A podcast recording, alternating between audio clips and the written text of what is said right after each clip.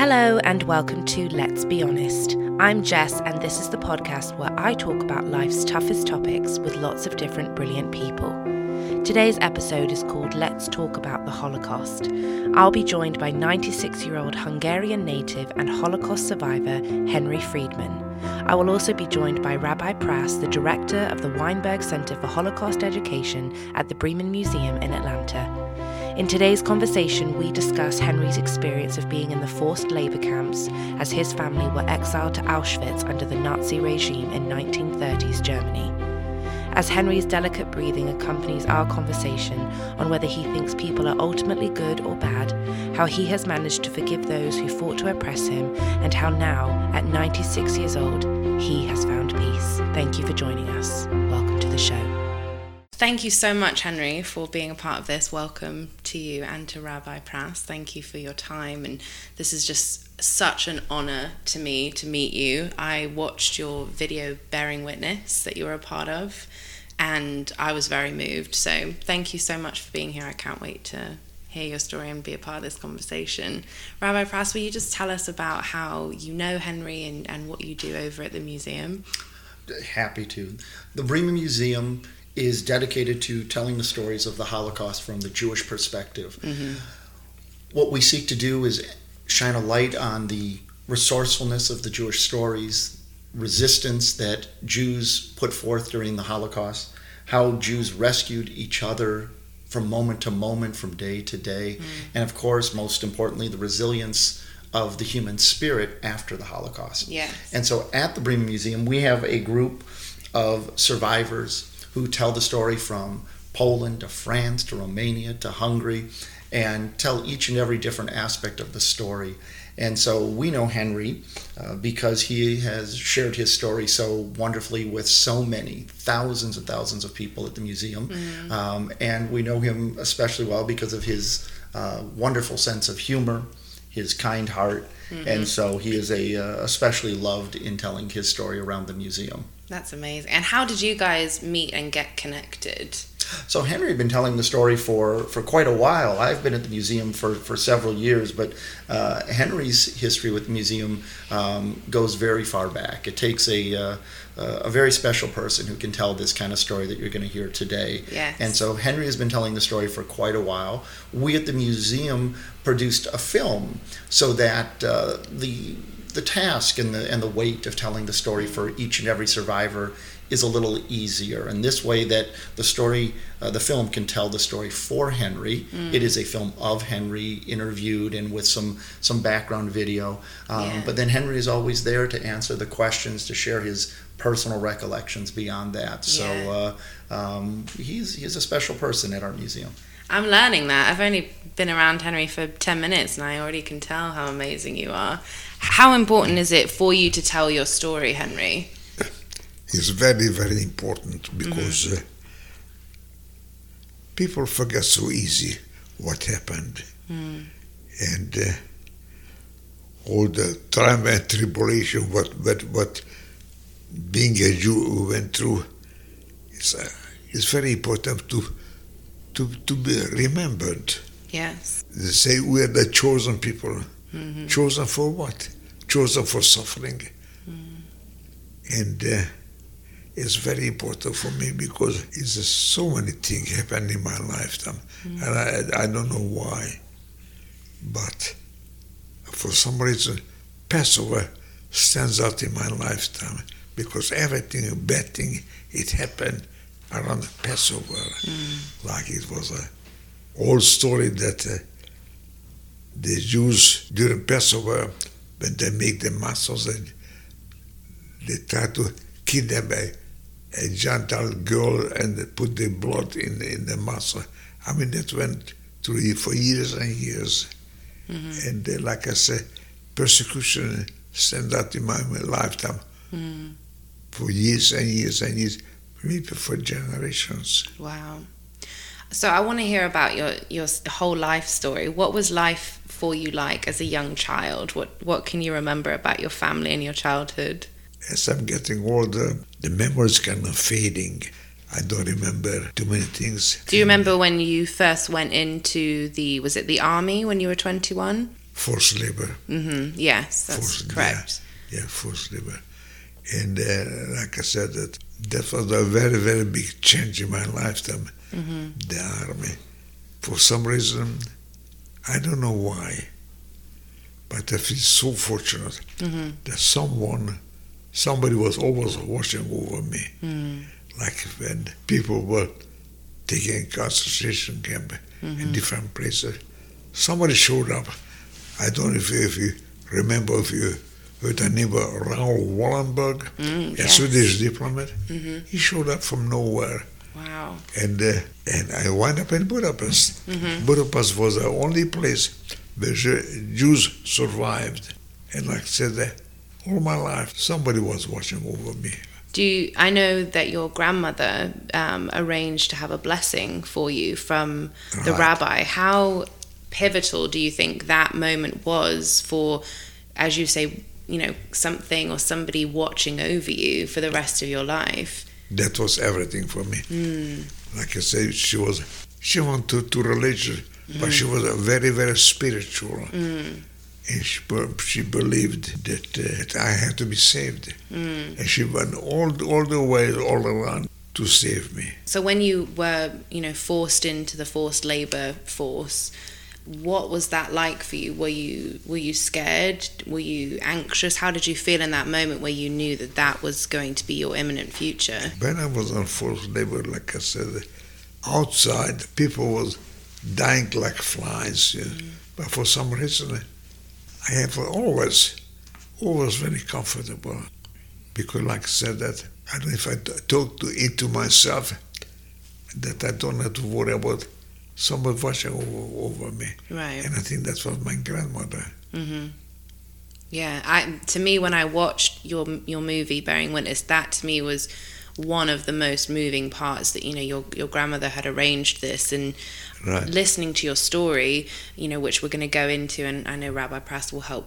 us, you know, lead through that um, chronologically. That to me, it felt like you kept encountering these things and having these near escapes. You know, as I said, we'll go into details, but there's many moments where, you know, for example, when you were going to go to the safe house and you didn't end up going, and then it, you know, you found out whether it was a couple of days later that it wouldn't have been a safe place for you after all. Like all these near misses. You know, do you credit that to some something and somebody watching over you, just constantly being preserved?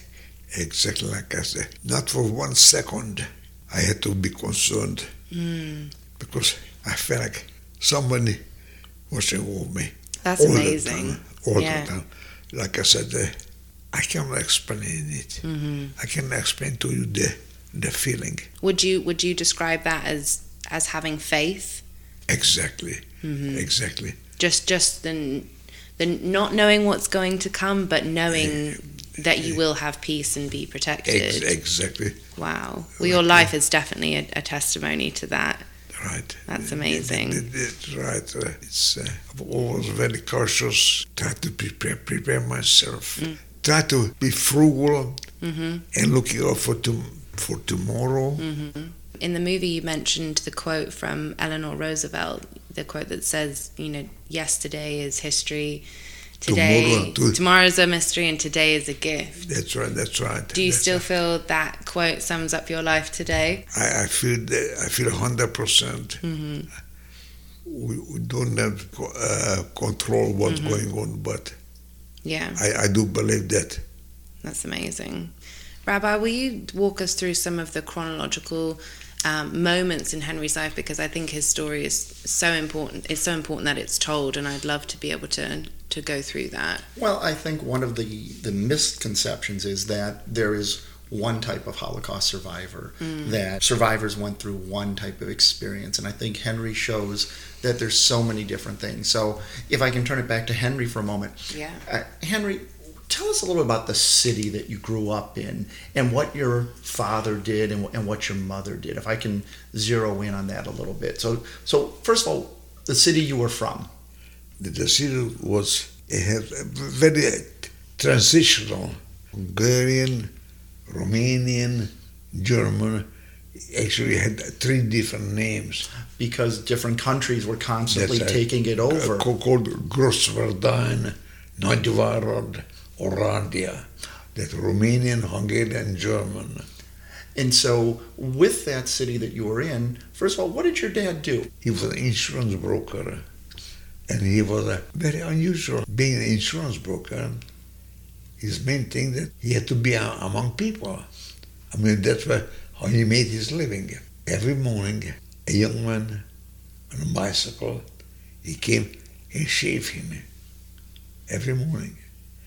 Then he went to the cafe and uh, kibitzing. That's how he made his living, selling insurance policies. And then about one o'clock, he came home. The whole family sat together. We had lunch. He lay down. At three o'clock, he went back to the cafe house to to sell insurance policy. That's how he made his living. Mm. I it was a very unusual, but a very, very comfortable, a very comfortable life. Mm. And religiously, of course, tell us a little bit about what your religious life was like, so we can put that in the context of, of the Holocaust. My grandmother, may rest in peace, she was quite religious, and she begged us, please don't mix up the dishes, keep everything kosher, keep the house kosher. If we have to eat pork, eat it on a, on a paper, but not not mess up the, the dishes. And we, we observed the Passover, the other different holidays. They do the Passover. We didn't know on forbidden, uh, forbidden food like bread or what, leavened food. So we observed the Passover. So for your grandmother, the, the dietary laws and the holiday observances That's were right. very important. It was very important. I don't know, man, she, she was not that very religious, but she was a wonderful person. Mm. I think she had two or three husbands who died and died and died. And she had not adopted, but took over the husband's children and raised it just like their own. And later on, when I got older, I find out that they, they were real blood relations, but grandmother raised them just like they would be their own. Wow. So by extension, you had a very large and extended family. Right. Uh, maybe we'll circle back to that when we talk about how many of this large and extended family actually survived. Mm. But I want to finish a little more with before the war comes to you. Let's talk about your education. Did you finish high school? I finished high school. And then, did you go on to college? I had some part of college and when a, a trade school. The Nazis invaded. You're drafted into the army. Right. And you see a sign that says volunteers with mechanical background needed. Exactly. It was looking for in, individual with mechanical background, and I volunteered, and I was sent to Budapest in a very, very big factory to be sent to forced labor or different places. Somehow, always uh, reinvented myself. What was your experience in the factory like? I know from, from the film there was a lot of people that were working there, is that right? It, it was a tremendous big factory. Mm. And it was that factory manufactured airplanes, manufactured uh, canned goods. Wow. It was a tremendous big mm-hmm. place. And was it operated by Nazi regime? And, and you had an encounter with was it a captain that you had an encounter with? Lined up every day, somebody approached me and said, "You Jew, Star of David, mm-hmm. was loose mm. and was beaten up and taken to the office." First, we have to circle back for one moment because we said you were drafted, but you weren't drafted into the army as a regular soldier, as exactly. a Jew, correct? Exactly. Well, why not? You're drafted, but you're a Jew, so you're not allowed to carry a gun. Help us a little bit. Help help us understand that. It's every day get a little bit more and more shady. shady. But the Jews weren't. The Jews were required to help in the war effort, but they weren't considered soldiers. Is, that correct? And no soldiers, no guns, and uh, we were marching, I don't know, every day marching back and forth to the workforce. Thing was we had to dig. We had to dig a tank, uh, big holes. So when enemy, enemy coming, big holes was camouflage, and an enemy tank will fall in the hole, not to be able to, to go through or whatever. The, the large trenches. That so if the tanks were coming in from the uh, from the enemy. So in this capacity and being part of the the army and yet being forced labor, there is the factory that you're in, and one of the supervisors had these anti-Semitic ideas himself, not right. necessarily a, a, Nazi soldier himself, but that this was a, a supervisor, and he singled you out as a Jew and he had a he had a pipe, and I know that he took particular joy in beating you. Exactly. Do you, can you recall any of those the the beating that, that he gave to you that one particular time, and and how you what was your physical condition after that? My left left ear doesn't function as well as my right, so he ordered me to his office. I was taken forcefully to his office. He was beating me for, fun for no reason. And like I said, uh, he, like a smirk on his face, he enjoyed. He enjoyed to beating me. And did they offer you medical care after that? I don't think so. No. I, I, I, I don't recall it. I don't recall it. So this was the kind of life you had. Were you paid for the work you did in this factory? No. No. No, no, no. And of the time I was in Budapest. In Budapest, which is uh, the capital, and uh, there's a Budapest, like a two city, Buda in one side, divided by the Danube River, and the other part is Pest. And I, somehow I wind up in Buda, which suffered at least one or two months longer than, than Pest. Pest was liberated before uh, and was working with the Germans kept, kept captured they kept that. And I got very, very vivid recollection about that. It was very, very cold, and uh, we got up every night and uh, t- taking hot food to the front line where the Germans was facing the Russians. And every midnight, the loudspeaker blurred, put down your arms. It, it was directed to the soldiers the German soldier put down your, you are surrounded, you don't have to die, put down, put down your arms. And, and, and me as a Jew, we were in between the Russians and the Germans. So you, what you're remembering, I, I remember this story very well, is what after the factory that you were in had been bombed, yeah. that you had been reassigned as this forced laborer attached to the army, that you were then on the front with the Russians approaching from one side, right. working with uh, being assigned to some Hungarian soldiers, the, the German soldiers in the, in the conflict, and that as they're approaching, the, the Russians were blaring these sounds to try and say, surrender, surrender, surrender. That's right. And even then, though, you were forced to continue working. I was continue working, but somehow, I don't remember that I was working so hard. so uh, that, that, that part is, is kind of out of question that somehow I was able to survive. Mm. And the one, the, the, remember that the, when the Russian came in, the, when the, the Russian came in, the Russian were Mon- Mongols, like a short stature Mongolian. Only thing what I remember that they was drinking day and night, day, day and night trying to stay warm. Not only that, that, that, that, and before they drink something, I have to taste it that it's, it's not poisoned. Oh, wow. you were expendable for them, is, is what they thought.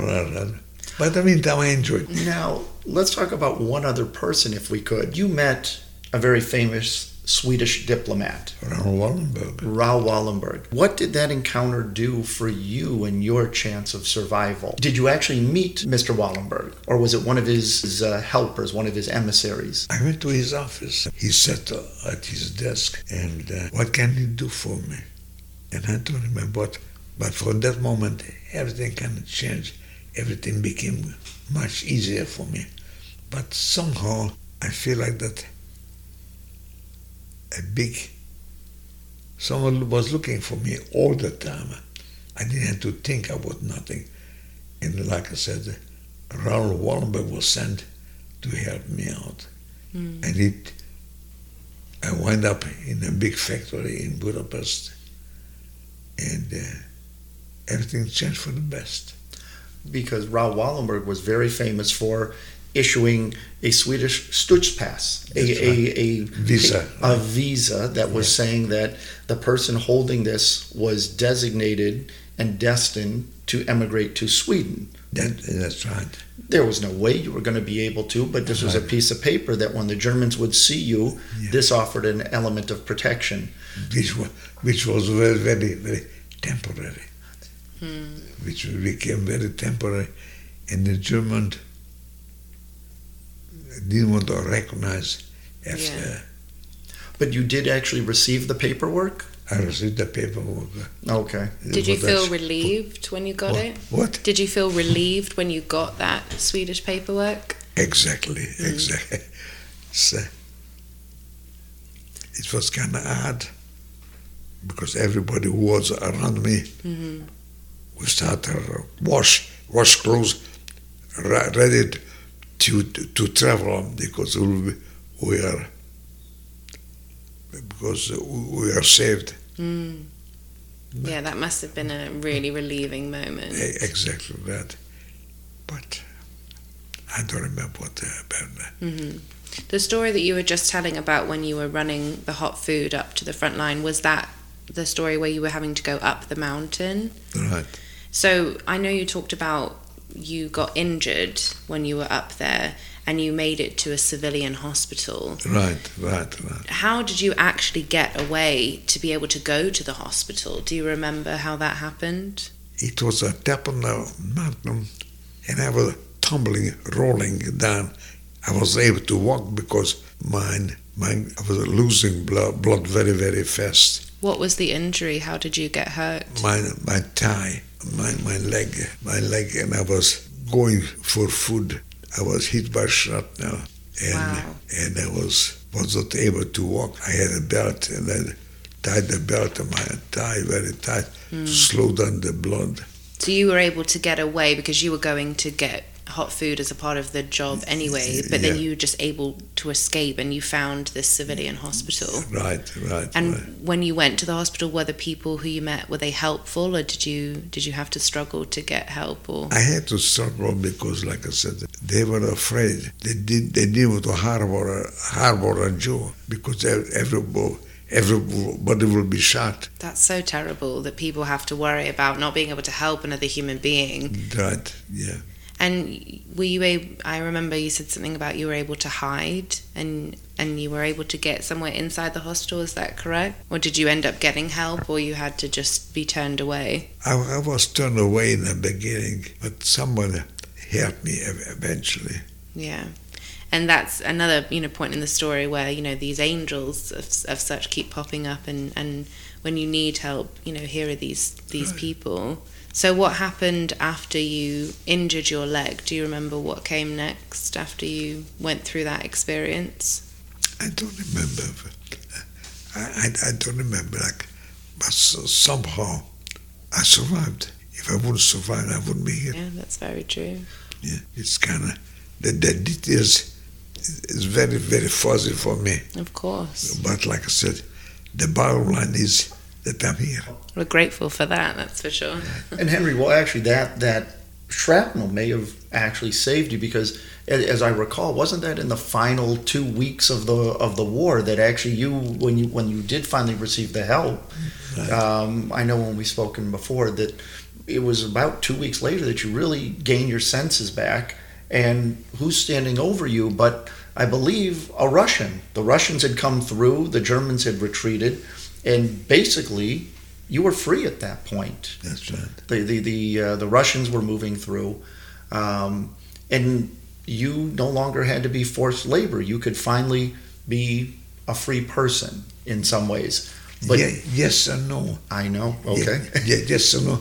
Because uh, in between, it was very, very dangerous when one power leaves and the other one comes.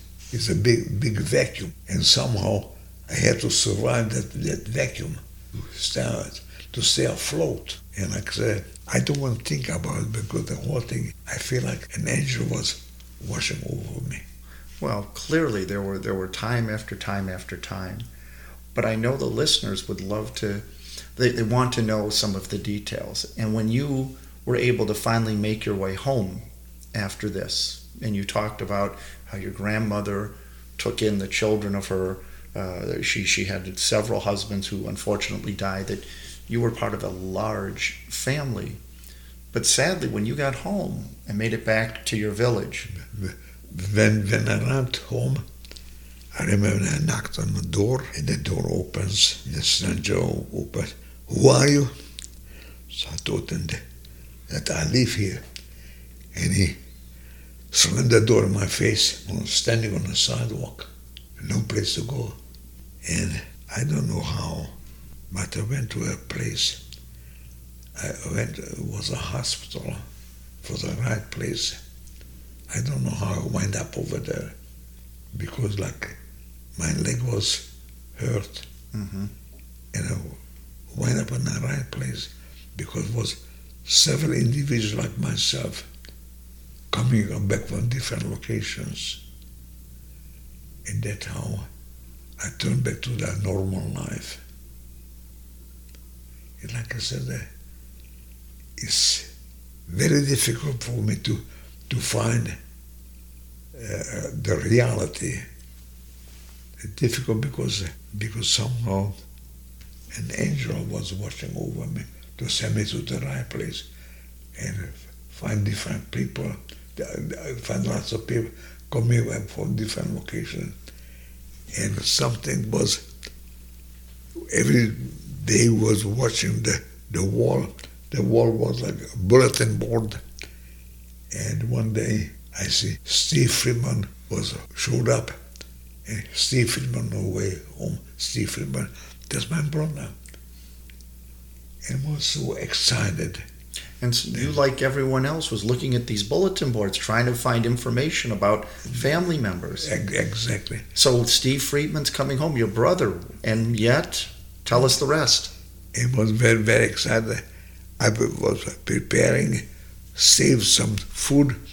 I didn't know what shape form he will be when he arrives. And when, when finally the time came, Steve Friedman arrived, but he was not, not but a namesake. Mm. He was not, not wasn't my brother. He was just a namesake. Mm. Was a, was another disappointment. Mm what happened to your family, Henry, while you were away and you, you finally made it back to your village? What what was the news that you were in, in, encountered with? My father, mother, sister, they were taken forced labor, probably wind up in Auschwitz. But Steve, my brother, he was marched, marching towards toward Russia and uh, and he, he died on the way to, to Russia, uh, forced labor. So the Steve Friedman who showed up, it was just a namesake. Hmm. Did you ever find out what happened to your mother and your sister, or was it just left at a guess? I don't know no, concrete hmm. information. They just died just like the, the other six million. Hmm. So, when you finally made it home, how did you make it to Italy? What was that journey like? It's kind of fussy. Like I said, uh, when I arrived home and uh, a stranger opened the door and I told them that I live there and we kind uh, not a fist fight, but struggles slammed the door. And when I find out that I have no fish over there, I find out that I should leave. Mm. I should leave the, the, country. I should go someplace and start someplace a new new life. That's how I wind up in Italy. What made you decide Italy out of all of the countries in the world? Why Italy? It was two fellows. I don't know who they were. and uh, two very, very bright young men, sharply dressed. And the, the aim was to, to save Jewish lives, mm-hmm. to take them to Aliyah, to take them to sell to Israel. But I found uh, an uncle who lived in Israel that, um, and uh, he said that uh, he's a mechanic and he, he's a, luckily he's a part of the Histadrut, the union, and he okay. But if I have a choice not to come to Israel, so in Israel, I mean, easily find out that maybe I should look some other place to go and then, then to go to Israel. Mm-hmm. Because I don't, don't want to be bitter about it. But, but the Polish people, the Polish Jews, they went through so many, so many bad things. Mm. And they can stick together. and they didn't like the Hungarian Jews. They did not like the Hungarian like, Jews. The Polish Jews figured that the Hungarian Jews are weaklings. Really? That's right. Why did they feel that way? You know, the, the Polish Jews had a hard time, long, long time, what the Hungarian Jews, they live a fairly comfortable life. And the Polish Jews kind of resented it. Mm. Kind of resented it. And, and uh, felt all, all the, to their life or to my lifetime that, that I'm not equal to them, that I'm that that not as tough they are, and not that worth mm. to be to to be uh, treated the same way like. Let's say I, I, was I felt like I felt like a, a worthless individual, mm. more or less. How but, did but, you? By, by, by, by own people, by on the same Jews. How throughout your life, you know, being constantly persecuted and looked down on by other groups of people, how did you yourself keep from becoming that way and not getting rigid or resentful, but keeping a, a peaceful demeanor within yourself? I try to. I to. You see, I number one, I learned Yiddish mm-hmm. in Italy, and the Polish Jews spoke Yiddish all the time. That, that was their mother tongue. So to be able to better myself, I had, had to learn Yiddish mm-hmm. to be fairly, to understand what's going on, and to be accepted. Yeah. But for somebody who's been through everything that you have, nobody would deny you feeling very angry or resentful or bitter. And my experience of you is that you don't feel that way. You you seem at peace. How how did you keep that peace within yourself and not become angry or resentful? Just try to realize it. Then the main thing to stay afloat, to look forward for, for tomorrow mm-hmm. and make the best of today. When you were growing up as a teenager, what was going on in the country um, in terms of attitudes towards Jewish people or just culturally that you think what was brewing that allowed what ended up happening that we now call the Holocaust? What was brewing before that allowed those events to take place? I don't know. I think that some of their lives became more, and more and more difficult to to live. Mm-hmm. Do you remember as a child people being um, hateful towards Jewish people? Do you remember small things brewing that led to this big, huge event? The event was always uh, culminated mm-hmm. around Easter time. Easter time was always we had to be very, very uh, careful mm-hmm. because like anti-Semitism yeah. ex- existed all the time, and uh, and uh, fable what went on Easter time when the, the Jews killed the Gentile girl and put their blood in when they made the matzos. So what you're referring to, Henry, to for the for the clarity of, of mm-hmm. the listeners is the, the myth, the, the idea of the um, the blood libel, and that that um, a myth that had gone back hundreds and thousands of years in Europe is what Henry's referring to. Is that in Europe there was this myth that Jews, uh, an ingredient in matzo, was made from the blood of uh, of Gentile children. Um, that is a uh, uh, an, an, obvious myth. um, but is nonetheless and, and a heinous lie. Um, but nonetheless, that is something that was perpetuated Hmm. um, uh, throughout the time. And so, when he refers to around the Easter Passover time, that is, Jews are eating the matzo, Mm-hmm. um, that uh, this this this um, charge, this anti-Semitic charge, would Mm-hmm. constantly be brought up throughout Europe. Um, it, it goes back to a you know an unfortunate incident where a child disappeared around the springtime, Mm-hmm. um, well over a thousand years ago, but nonetheless a, a myth, a, a myth, a lie.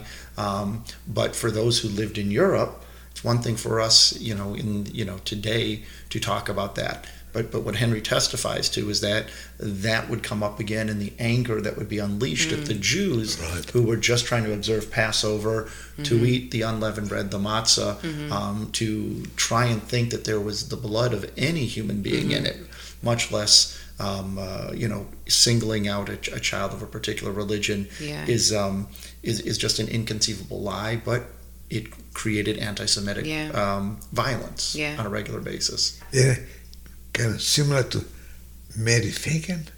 To- Well, in Atlanta, um, you know, again, there was this um, anti-Semitic um, incident around the Leo Frank case, where Exactly, um, yeah. there was a child who was killed, and the um, not necessarily the obvious, but a suspect was Leo Frank, a Jew, and that there were those who said again.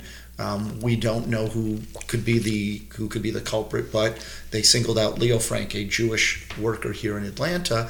Um, he was um, he was in prison, and a lynch uh, a lynching party came and took him out of um, prison, brought him to Marietta Square uh, here in Atlanta, Really? and he was lynched. And even that he, he- the governor of, of Georgia pardoned him, Wow. but they were still were taken out to Marietta and to be hanged. What year was this? 1915. 1915. I'll, I'll, I'll take that. I'm, I'm just not sure of the year at the moment, but uh, well, we, we, we can check it in a minute with the with the device. Uh, uh, Mm-hmm. A easily. fact check. a fact check. Yes, we will pause for Wow. fact check. Rabbi Press, I'd like to hear your opinion on this too, you know, being so educated and, and Henry's as well. I'm, you know, we talked about why you tell your story and because it mustn't be forgotten and we don't want anything like this to ever happen again. Exactly. Right. So I'm interested to talk about, you know, there was people, you know, we can clearly see two sides of the story. There's people who were being persecuted in this situation. It was the Jewish people, and then there were people that were really the persecutors, you know. But then there's this group of people in that period of time and today that I think people don't remember, and it's the people that just didn't have an opinion either way, you know. And there's um, a school of thought that if you're not against something, then you're silently for it. So I want to talk about what was going on then and now, you know, for the people that are seeing things that are going on in whatever situation it is, but don't really say anything. Um, you know how they're contributing towards you know the uh, towards the end goal, which in this situation was you know the persecute persecution of a, an entire group of people. Certainly. Um, you know, Henry's story serves as uh, as just one of millions, literally millions of cautionary tales. Um, and unfortunately, we don't have the other six million who died during the Holocaust um, to add their voices to this. But to to answer your question, that it is easy to talk about who are the targets and victims Yeah. of Nazis or, or any other hate group in the world. Um, it is uh, a bit easier as well to talk about um, who are the perpetrators and who are their collaborators. But you ask a really good question is that what about the bystanders? And that in something that when I sit and talk to uh, survivor after survivor, and there is no, th- th- th- there are those who would suggest that there is moral neutrality in the bystander. The bystander is not choosing sides. But when there is evil right in front of you, that that you are making a moral choice mm-hmm. not to do something. Yeah. That if you see a drowning person in a pool in front of you and say, I'm going to remain neutral, mm. you can't be called Yeah. neutral in that particular case. A hundred percent, and I would say that's another form of somebody being privileged. If you're privileged above a situation where you don't have to get involved and you won't be persecuted for not getting involved, that's mm-hmm. you exercising your privilege. Um, and I just want to know what, what was going on in, in Europe at that time for you know people who were bystanders. You know what what was going on? Where they noticed things? Where they could have said something but they didn't. That ended up leading towards something like the holocaust. Like if those bystanders had maybe been more educated or more empowered to say something would would we have had the history that we've had so again, a, a, great question. The what, what, we find is that you know what were the what were the roots of the Holocaust, and the roots of the Holocaust are rooted in several things: um, mm-hmm. history, yeah. history meaning um, the world was coming out of the economic depression, yeah. and so that there was rampant unemployment, that there were people who were starving around the world. Mm. Now, again, there are people who are starving today. There are people who are unemployed today that doesn't give one the right, and it doesn't also set up what happened. Um, in Europe, the nature of European anti Semitism versus anti Semitism around the world had a very different nature mm-hmm. that you had seen um, throughout history of the, throughout the history of Europe. Um, the interest in labeling Jews. That Jews throughout Europe had, um, throughout European history, had had to wear identifying marks at different times. Mm-hmm. That Jews had been expelled from their villages and towns um, in a variety of countries, from from Spain to Germany um, uh, to to all the countries of Europe. So so the fact that the Jew could be treated as the other, um, mm. that the Jew could be labeled, yeah. um, that some of the roots in some of these myths and lies rooted in religion as well, um, going back to um, again this the, the libel that we talked about, the the lie around the matzo around certain other very prominent mm-hmm. religious figures who labeled the Jews devils and mm-hmm. evil. So once you have said the person can't live here, that they can be expelled, that they can be labeled, mm-hmm. that they can be evil, yeah. these were predisposing factors to then in the 30s to say this other who is in our midst, yeah. who is responsible for all of this, we want them kicked out, we mm-hmm. want them uh, hurt, we want them killed. And so, um, again, there, there is a very clear spectrum to this. And what we need to try and make sure that doesn't happen in this world again is that people are never labeled the other, that people exactly. are never dehumanized mm-hmm. in the way. The story that Henry tells us. Um, a human being should never be treated that way. Mm-hmm. If someone is less than human, it makes it a lot easier to treat them that exactly. way. And as much as that sounds like a semantic sentence, how can you treat a human less than human? Mm-hmm. That's, That's what happened. That's very true. Well, you know, if if um, those people who were bystanders were empowered or educated enough not to believe the propaganda that was happening in the countries. You know, I know when I was very honoured that you gave me a private tour of the Breman Museum a couple of weeks ago that we were looking at some of you know the artifacts and things that really happened in history. One thing that stands out to me was the books that were coming into schools for young children to read, and they were books that were completely aimed towards being against Jewish people and, and telling horrible lies about them. You know, if I guess the point I'm trying to make or really understand is that why did people who were reading those not go hold on a minute this isn't right mm-hmm. and standing up against it. Like you know there's lots going on in today's political climate that so many people are standing up and saying okay this i'm not the one they're persecuting but this is not right and i'm going to stand up for it.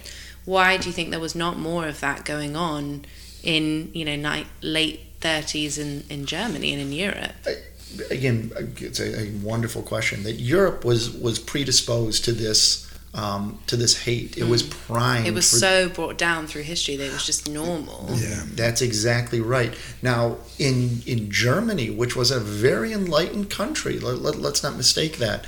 Um, but as a series of laws, and that's why in a, in a democracy mm-hmm. and in, mm-hmm. you know in a free democracy, we have to be careful about protecting all people. Mm-hmm. And that what you found is that as soon as the Nazis came to power, that there are those who say, when did the Holocaust begin? For right. for for us and for many museums around the world, The answer is January of 1933. As soon as Hitler came to power, mm-hmm. they passed laws. They passed laws that Jews couldn't be in the civil service, that Jews um, mm-hmm. couldn't own property, that Jews couldn't be in schools, um, that uh, the judiciary had to swear allegiance to Hitler. And so you have all of these factors. Please, Henry. I think it was started even before, before the Versailles Treaty when they put lots of restrictions on the Germans, and they had to pay very high tax, and that's how the anti-Semitic, the, the Jews were involved because uh, because the Jews. Uh, no, no, no. I understand that the Treaty of Versailles imposed a terrible burden on the German society. That exactly. when when the Allies yeah, defeated Germany in World War One, Germany was forced to de- disarm. Mm-hmm. That who Germany made, was, who made Germany sign the Treaty of Versailles? I've forgotten. Was it Russia and England or? Well, the, um, it, it, was England. It was uh, it was it was France. Um, um, I would have to, you know, this in this particular afternoon, as you're asking me the question, I want to be careful not mm-hmm. to put myself on record for putting the wrong parties in there. But, my grandmother's a history teacher, and she's gonna smack my wrist for not remembering who it was. But but the but the point is that that Henry points out is that again another predisposing factor mm. is that um, there's a world economic depression, but also Germany has been humiliated right. in, in World War One with with the Treaty of Versailles, and that you have an opportunity mm-hmm. Where you then against all the treaty, all the uh, protocols of the treaty. Under Hitler, mm-hmm. um, Germany decides to rearm itself. That when you put the the factories back to work, creating tanks, creating guns, creating everything for the war effort, mm. rebuilding this military mm-hmm. that put people back to work. Right. If you put take all the Jews out of the way, that creates even more jobs for these people. So right. again, Hitler, I, won't call Hitler dumb, I won't call him brilliant, but by doing what he did, it was strategic. It was strategic and it, and it created an opportunity to scapegoat the Jewish people. The Jewish mm. people in Germany yeah. were less than 1% of the population, that they were 500,000 people mm. in Germany. So to say that they were the ones who were controlling all this. Again, this idea that the Jews were in control. There was another thing that was that was circulated throughout mm-hmm. the world, uh, a document called the Protocols of the Elders of Zion, a work by the Russian secret police, a, f- a fictional work to show that the Jews supposedly were trying to take over the world and it was a document a few pages that were the the minutes of a meeting mm. that some people they could have been in Hollywood to write this that produced this that showed the plan for the Jews to take over the world. Right. It is a documented, proven hoax. Yet it was translated into language after mm. language. It was in France, it was in England, it was in America that this was translated and circulated so that people would become aware. Yeah and your your listeners can't see the, the air quotes aware of the of the the plot for the Jews to take over the world. So, so Germany under Hitler created a system where legally there was no recourse, no opportunity for the Jews to fight back in right. a legal manner. Um, to fight back with arms, likewise, mm. would have amounted to nothing. There are foolish people who say if the Jews had had guns in Germany, well, they could have fought back. Um, fought back against an entire army, yeah, the sitting army of Germany. the rest of the 99%. That's exactly right. And that 1%, by the way, includes children, men, right. women, the elderly. Even if you armed every single person from six months of age to 90 years of age, the math is is indeni- undeniable. Yeah. So you know how this could happen. What what this is is again is a cautionary tale about mm treating someone less than human, yeah. about about creating lies that aren't challenged in the public sphere. Yeah. Um, it is about you know defending the truth, whether it's comfortable for you or not. The truth was in in Germany that Jews, like all other minorities, mm-hmm. Germany attacked homosexuals. They attacked people um, from other countries. They attacked people who were communists, mm-hmm. socialists. Um, these people just wanted to be good German citizens. In our museum, we have had speakers whose families had lived in Germany for hundreds of years, mm. had fought in World War One were award-winning soldiers who won uh, the Iron Cross in World War One, Mm. and yet they were a Jew. And they- Persecuted in World War Two. and they were persecuted as World War II came along. And so, uh, and again, even before you know the, the full declaration of war, you know, arrested on Kristallnacht in 1938 and thrown into concentration camps Yeah. simply because they were a Jew. And in one case that I can tell you, uh, someone, a local Atlanta survivor, but for the fact that they had a paper attesting to the fact Mm-hmm. that they did win this award in World War One, they would have been in that camp. But they were let go because the Nazis didn't know what to do. It was a it- they were they were stuck. You're a Jew. You're less than human. You're you're holding a paper that says you're an award-winning uh, German soldier. What do we do? And what they basically said is get out, walk home. And so um, again, when we hear people like Henry, who is who is such a, a wonderful man, um, you know, what we see is how can you But he's still dehumanize- here. Huh? He, but he's still here. He is still here. He is Yeah. still Henry's here. still in the room. Um, but but to It's- it's- I see a lot of par- parallel between the gypsies and Jews. Hmm. Like, lots of parallel. what No. are some of those parallels you see? Nobody knows from where the gypsies come from. Mhm. Actually, gypsies coming from no- northern India. Mhm. A gypsy never owned the land.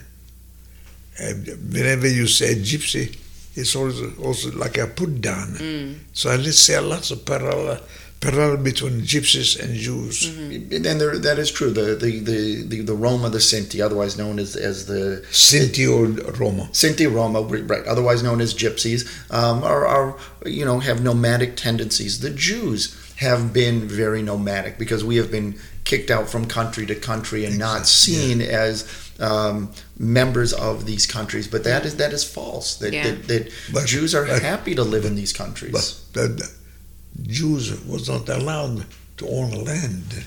And yes, and and these laws would create the situation, as Henry points out, that so Jews, while they would be happy to be members of any of the countries throughout Europe, but when there are laws that say you can't own the land, then how can we be permanent citizens of this country? And where citizenship depended on land ownership, it's it's a catch twenty two. It's a circular mm-hmm. argument. We talked, you know, about how the country was set up for its people to accept this, you know, situation and this event to happen. Who, who never been accepted, who just been tolerated. Right. But for people that were bystanders that didn't actively right, fight against right. it, Yeah. you know, the it, it feels like history before that made these people quite malleable in order to just, as you said, tolerate it or be told, you know, this is happening and not really fight back. Why do you think the Jewish people are so persecuted throughout history? We, we talked at the beginning that they're God's chosen people, and we know factually that Jewish people are fantastic in every sector of life. But why is there this constant persecution for this one group of people? Well, well, well, I would say hopefully Jews are as successful as any other people um, and, and fail at things uh, just as much as any other people. Um, that this this history goes back um, really about 2,000 years, in that um, when you look at the history of Europe, um, Europe, which was very, very influenced by Christianity, and that um, for for some of the uh, the leaders of the church, whether it be the, the, Protestant church or the Catholic church, um, that at different times there were moral lapses um, from these individuals, that um, certain pieces of history uh, going back to the time of Jesus were um, interpreted to the negative for the Jews, the term Christ killers, and that uh, for a, a deeply religious people to kill um, to kill Jesus, to kill the Christ. Um, for a Christian people, that is the ultimate in um, in crimes to label the Jews as evil. Uh, in these terminologies, um, again, dehumanizes them. Literally, evil. When you think about what evil is, evil is demonic. Right. Evil is something other than human. So to use these words in the settings in which they were used Yeah. is very different than the 20th and the 21st century where someone's called evil. We have heard terrorists called evil. It's a metaphor that Mm-hmm. We've heard of people who bomb certain things or shoot up. Um, you know, we, we have we in America in particular have people who um, go on shooting rampage, and they're called evil. Again, it's a metaphor. It is not something that comes from Satan and the devil. Um, and for those who believed in that in the medieval Europe, this created someone who was an evil, unlike the way we use it today. Yeah. And so that was just one more way to dehumanize Yeah. um, and, and to really make the Jew the other Yeah. throughout that European history. And then when you see that person as someone who is so evil, Yeah. and throughout the world, whether it be um, uh, burning at the stake um, for people who are considered witches, where we look today and say, you know, in America, how could people be burned because they were considered witches? Right. Um, but it happened. Well, you put enough fear in people, they'll do anything. As a religious man yourself, would you consider yourself spiritual as well? I would consider, as a rabbi, I would consider myself spiritual. So, do you give credit to, you know, literal dark versus light, what other people would call evil versus good? I, I believe it as, as Judaism believes that that humanity, Judaism believes that all human beings are born with uh, a good impulse and an evil impulse inside of us. Um, it's called the Yetzer HaTov and the Yetzer Hara, the good and the evil impulse, and that it is up to us to choose which one. That we are no one that we are born a blank slate. Judaism doesn't believe we're born with original sin on us, but after that, it is our choice whether we um, give in to an evil inclination, a bad inclination, perhaps by a better use of the word, or uh, or we foster a good inclination, and that when we feel that we are moved out of a moment of anger to do something that we consider less than worthy of ourselves, doesn't mean we're a bad person. It means we're a human being Right. who's moved to anger. Um, I have heard so many wonderful religious leaders of all faiths say, you know, um, to use the metaphor, turn the other cheek, but it's hard, Yeah. and I don't want to. And I have heard popes say it. Yeah. I've, I've heard um, the I've heard uh, to the to without quoting the Dalai Lama say that. People of all faiths, and I believe that Judaism believes we have both inclinations in Yeah. us. When I look at the history of what we've been talking about today, Europe gave into the evil inclination, the bad inclination. They could have just as easily gone with the good inclination. Um, when I'm, and we all get angry, I have a choice. Do I want to Yeah. lash out and give into my lesser inclinations, or do I want to take the high road Yeah. and foster my good inclinations? Yeah. But if I were to give into that, it means I failed at being a good person, but doesn't mean I'm a evil person or a bad person. Mm-hmm. I gave into those other negative qualities in me. Yeah. Henry, what do you think about that? Do you think there are people are ultimately good or there are some just purely evil people or that No, it's they're no. making a choice People are ultimately good. Mm. The good, yeah. and that when they do bad things they're making a choice to do Ex- that? Exactly, yeah. And and it's only temporary. Mm. Because I, I do believe people are good. Have you forgiven the people that have hurt you in your life? Yes. How did you come to being able to do that? Number one, it's very unproductive to carry hate. To carry hate, it can eat you up. You you won't find no peace, but carry hate. To forgive, yes, it's much easier. It's much more easier for me to accept and to forgive people Hmm. because maybe maybe there was a moment when they were under some pressure, but uh, but overall people are good. Hmm. What do you think in today's political climate people need to do, especially the youth, to make sure that something like the Holocaust never happens again? What what should young people focus on? Young people should, should focus to make a better life for everybody, and don't look for the dark side. Accentuate the better one, the good side. It it makes me feel good.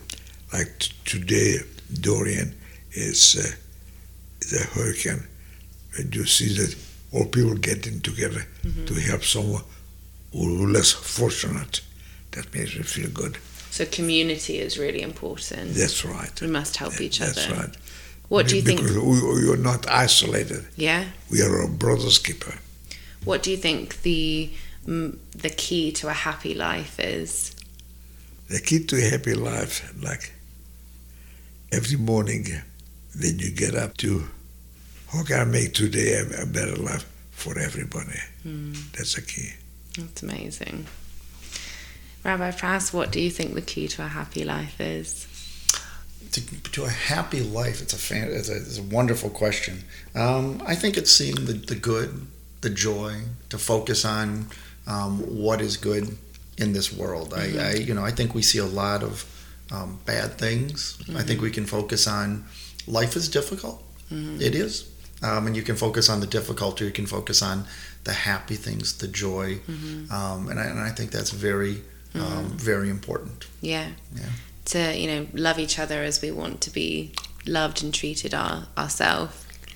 Well, what I'm going to take away from this conversation is is that you know history's happened, but we have to move forward. And Henry, I think you're such a phenomenal example of that. You know, being able to just as you say survive and still be here is incredible, and to be able to forgive the people that have hurt you and move forward and to be at peace is amazing. And that to go forward, the most important thing is to love everybody despite our differences, know that peace is the ultimate goal. That's right. And to me, it's so important in my heart that you, that you can't be a bystander. It's not really acceptable anymore to be neutral. You know, things are so important, you have to speak up for what is right. And on that note, I would love if you would read us a poem that's really important to me. I first saw this poem in the uh, Jewish Heritage Museum in Manhattan, and it really, really struck a chord with me. And I think it sums up best how we need to work as a world. So if you would read that for us, Rabbi Press, I'd be honored. Certainly. Uh, by Martin Niemöller. First they came for the Jews, and I did not speak up because I was not a Jew. Then they came for the communists, and I did not speak out because I was not a communist. Then they came for the trade unionists, and I did not speak out because I was not a trade unionist. Then they came for me, and there was no one left to speak for me. Hmm. This is a very moving poem, and I'm not sure of all the facts to it, but it does speak a great truth about how we have to stand up for each other, I mm. think. Right, And I think yeah. you, you might agree to that as I well. agree with that, right. Very good. Yeah. Very good. Good. Well- we, we are our, our we are our brothers keepers. Indeed. Indeed. Amen. Well, Henry, I can't thank you enough for your time and for sharing your story. Thank you so much. It's been an honor. And thank you to you, Rabbi Prass. Uh, my pleasure. Thank you. my you. pleasure. Always to sit with my friend Henry. Yes. Thank you, thank you. Thank you.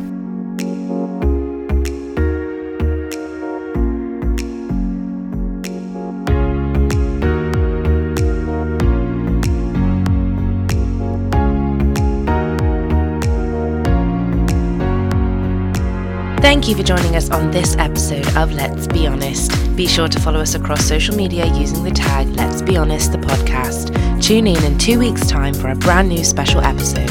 A very special thank you to our guests Henry and Rabbi Prass. Be sure to check out the Breman Museum and the Weinberg Center for Holocaust Education in Atlanta. Thanks. Bye.